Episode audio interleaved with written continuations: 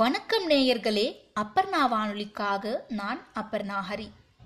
மருதன் அவர்கள் எழுதிய ஹிட்லரின் வதை முகாம்கள் புத்தகத்தின் பாகம் நான்கை தற்போது கேட்கலாம். பாகம் நான்கு, வாழ்க்கை முறை. வதை முகாம் அனைவரையும் உடனடியாக உள்ளெழுத்து கொண்டது. ஒரு கண்ணாடியை நீட்டியிருந்தால் பலரால் தங்களை அடையாளம் காணவே முடிந்திருக்காது. உடல் முழுக்க சிறியதும் பெரியதுமாக காயங்கள் தோன்றியிருந்தன. சிலருடைய உடலில் கீறல்களும் இருந்தன. ஏதேனும் தவறிழைத்திருந்தவர்கள் நடக்க முடியாதபடி உடல் வீங்கி தள்ளாடி கொண்டிருந்தார்கள். பூச்சிக்கடியால் பலருக்கும் உடல் முழுக்க ஆங்காங்கே துவாரங்கள் ஏற்பட்டிருந்தன. அவர்களுடைய காலணிகள் கைப்பற்றப்பட்டு மரக்காலணிகள் அளிக்கப்பட்டிருந்ததால் நடப்பதற்கு அல்ல, நிற்பதற்கே கூட மிக கடினமாக இருந்தது. சிலருக்கு கால்களில் புண்கள் புரையோடி இருந்தன. சாதாரண உடல் காயங்கள் பராமரிக்கப்படாத காரணத்தால் ஆபத்தான நிலைக்கு கொண்டு சென்றன.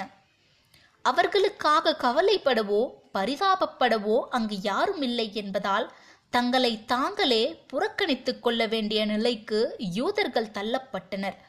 உடல் அளவிலும் மனதளவிலும் என்ன காயம் ஏற்பட்டாலும் அதை கண்டு கொள்ளாமல் இருக்க அவர்கள் தங்களை பழக்கப்படுத்தி கொண்டார்கள். இந்த நிலைக்கு கைதிகளை கொண்டு செல்ல வேண்டும் என்பதுதான் நாசிகளின் விருப்பம். ஒரு சில வாரங்களிலேயே முகாம் யூதர்களை வெற்றிகரமாக அடிமைப்படுத்திவிட்டது. நிஜமாகவே எலும்புக்கூடுகளாக பலர் அதற்குள் மாறிவிட்டிருந்தனர். நிற்கக்கூட முடியாதபடிக்கு பலர் தரையோடு தரையாக தேய்ந்து கிடந்தனர். நோய்வசப்பட்ட சிலர் இறந்தபோது அவர்களுடைய உடல்கள் அப்படியே விடப்பட்டன. ஒரு விலங்கின் சடலம் போல் மனிதனின் சடலம் தரையை ஆக்கிரமித்து கொண்டு இருந்தது. கைதிகள் அந்த சடலத்தை தாண்டி சென்றுதான் உணவு உட்கொள்ள வேண்டும். அந்த சடலத்தின் வாசத்தை சுவாசித்தபடியேதான் படுத்துறங்க வேண்டும். சடலங்கள் மென்மேலும் பெருக வேண்டும் என்றுதான் முகாம் விரும்பியது. பசி, குளிர், காயம், நோய் என்று எதன் மூலம் மரணம் நிகழ்ந்தாலும் அது வரவேற்கப்பட வேண்டியதே. நாசிகள் எந்தவித குறுக்கீடும் செய்யாமலேயே இயற்கையாகவே உயிர் பிரிந்துவிடும் என்றால் அது உண்மையில் அவர்களுக்கு லாபகரமானதுதான் இல்லையா? மரணத்திற்கு ஏற்ற சூழலை உருவாக்கி கொடுப்பதுதானே ஒரு முகாமின் அடிப்படை நோக்கமும் கூட. இருப்பிடம், முதலில் கொடுக்கப்பட்ட கந்தல் ஆடையைத்தான் இறுதி வரை அவர்கள் உடுத்திக் கொண்டாக வேண்டும். கிழிந்துவிட்டால் தைத்து கொள்ள வேண்டும். விதிவிலக்காக சில முகாம்களில் ஆண்டுக்கொரு முறை வேறு ஆடைகள் தருவார்கள். அதுவே கந்தல்தான். பலர் இறக்கும் வரை முதல் கந்தல் ஆடையை அணிந்திருந்தனர். சிலருக்கு இரத்தக்கரை படிந்த கந்தல் கிடைக்கும். இறந்து போன சோவியத் படை வீரர்களின் ஆடைகளையோ ஜெர்மானிய சிறைச்சாலையில் உள்ள கிரிமினல்களின் ஆடைகளையோ அளிப்பார்கள்.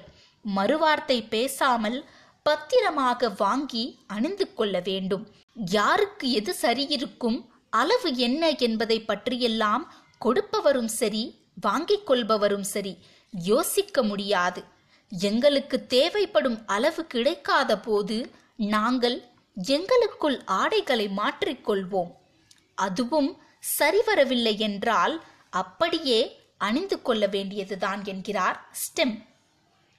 கிட்டத்தட்ட வாழ்நாள் முழுக்க ஒருமுறை கூட துவைக்காமல் இந்த ஆடைகளை பலர் அணிந்திருந்ததாகவும் அவர் குறிப்பிடுகிறார். காலணிகள் பற்றி சற்று முன்பு பார்த்தோம். ஆனால் அந்த மரக்கட்டை காலணிகளை கூட பலர் விலை மதிக்க முடியாத சொத்து போல் பாதுகாத்து வைத்திருந்தனர். காலில் கொப்புளங்களும் புண்களும் வெடிப்புகளும் இருந்தாலும் விடாமல் இந்த கட்டைகளை அவர்கள் அணிந்து கொண்டதற்கு காரணம் குளிர். காலணியின் முனையோ கீழ்பாகமோ உடைந்து போனால் அதை மாபெரும் துயரமாக கருதி உயிரை கொடுத்து பழுது பார்த்து கொண்டார்கள். காலணி தொலைந்து விட்டால் மரணம் நெருங்கி வருகிறது என்று பொருள். ஒரு பெண் நினைவு கூர்கிறார், நான் நீண்ட காலமாக காலணிகள் இல்லாமல் இருந்தேன். பிறகு ஒன்றை பார்த்தேன், அதை நான் பாய்ந்து எடுத்து விட்டேன். ஆனால் அதற்குள் மற்றவர்களும் வந்து என்னுடன் சண்டையிடத் தொடங்கிவிட்டார்கள். அவர்கள் என்னை தாக்கவும் ஆரம்பித்து விட்டார்கள். நான் விட்டு கொடுக்காமல் போராடி அதனை வென்றெடுத்து விட்டேன் என்கிறார். எவ்வளவு பெரியதாக காட்சியளித்தாலும் எந்த ஒரு முகாமும் யூதர்களுக்கு போதுமானதாக இருக்கவில்லை. போர் நடைபெற்ற காலம் முழுக்க நாசிகள் பல இடங்களில் தொடர்ந்து முகாம்களை உருவாக்கி கொண்டுதான் இருந்தார்கள். என்றாலும் ஒரு கட்டத்தில் எல்லாமே நிரம்பி வழியத் தொடங்கிவிட்டன. புதிதாக நூறு பேருக்கு தங்குமிடம் கொடுத்துவிட்டு திரும்பி பார்க்கும்போது ஒரு ரயில் வந்து நின்று ஆயிரம் பேரை உதிர்த்துவிட்டு செல்லும். நாளடைவில் எல்லா முகாம்களும் ரயில் பெட்டிகளாக மாற்றமடைந்தன. இரவில் படுத்து உறங்குவதற்கு போர் வீரர்கள் பயன்படுத்தும் கட்டடங்கள் ஒதுக்கப்பட்டிருந்தன.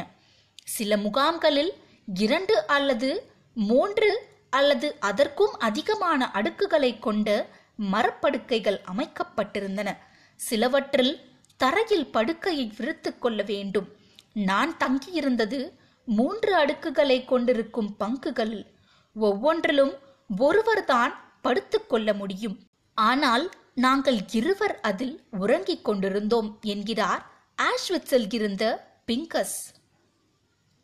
இவர் பரவாயில்லை, சில சமயம் ஒரு படுக்கையில் மூவர் படுத்துறங்க வேண்டும், இதுவும் கூட பரவாயில்லை என்று சொல்லும்படி பல முகாம்களில் சில அடி அகலங்களில் இருக்கும் படுக்கையில் ஏழு பேர் வரை நெருக்கி அடித்து உறங்க வேண்டும். ஒருவர் தலை வைத்து படுத்துக்கொள்ளும் இடங்களில் பலர் கால்களை நீட்டிக்கொண்டிருப்பார்கள். துர்நாற்றம் வயிற்றை கலக்கும். ஆனால் வேறு வழி இல்லை. குளிரில் கால்களை சுத்தப்படுத்துவது இயலாத காரியம். தவிரவும் அங்கே குளிக்கும் வழக்கம் கொண்டவர்கள் அதிகம் பேர் இல்லை. இதுபோக காலணிகளை பாதுகாத்து கொள்ள வேண்டிய பொறுப்பும் ஒவ்வொருவருக்கும் இருந்ததால் பலர் காலணிகளை அணிந்தபடியே உறங்க வேண்டியிருந்தது. சிலர் காலணிகளை அகற்றினாலும் அவற்றை தலையிலேயோ அல்லது உடலுக்கு நெருக்கமாகவோ வைத்து கொண்டு உறங்குவார்கள். ஒரே ஒரு கந்தலாடைதான் இருக்கும் என்பதால் வெயில் காலங்களில் கிட்டத்தட்ட அனைவரும் உடையை அகற்றிவிட்டு நிர்வாணமாகவே படுத்துறங்குவார்கள். போர்த்திக்கொள்ள ஒரு அழுக்கு போர்வை உதவிக்கு வந்தது. அதை இரண்டு மூன்று பேருடன் தான் நீங்கள் பகிர்ந்து கொள்ள வேண்டும். குளிர்காலங்களில் கந்தலாடையோடு உறங்க வேண்டும். போர்வைக்கு அப்போது கடும் இழுப்பறி இருக்கும். முகத்தில் அருகில் அதை கொண்டு செல்ல முடியாதபடிக்கு அந்த போர்வையில் துர்நாற்றம் வீசிக்கொண்டிருக்கும். சிறுநீர், இரத்தம், வியர்வை, மலம் அனைத்தையும் அந்த போர்வையில் காண முடியும் அல்லது நுகர முடியும். ஆனால் குளிருக்கு அதை விட்டால் வேறு நாதி இல்லை. மேலும் படுக்கையில் போட்டி போட்டு கொண்டு வசிக்கும் வண்டுகள், எலிகள், கரப்பான் பூச்சிகள், ஈக்கள் ஆகியவற்றிடம் இருந்து தப்பிக்க போர்வை தேவைப்படும். ஒரே ஒரு வாளி நீரில் ஒரு கும்பலே குளித்து கொள்ள வேண்டும். கை, கால், முகம் போன்றவற்றை கழுவ ஆரம்பித்தால் நீர் போதாது என்பதால் பெரும்பாலானோர் தேய்ந்து போன கைகளில் ஒருமுறை நீரை அள்ளி எடுத்து தங்கள் பாலுறுப்புகளை மட்டும் சுத்தப்படுத்திக் கொள்வார்கள். அதையும் கூட காவலர்கள் முன்புதான் செய்ய வேண்டும். சோஃபியா என்பவர் சொல்கிறார், விலங்குகளைப் போல் நாங்கள் எங்களை சுத்தப்படுத்திக் கொள்வதை அந்த காவலர் பெரிதாக எடுத்துக்கொள்ள மாட்டார். அதேபோல் நாங்களும் அவர் இருப்பதை பொருட்படுத்த மாட்டோம். பெர்கன்-பெல்சன் முகாமில் அடைப்பட்டிருந்த ஒரு யூதரின் வார்த்தைகள் இவை.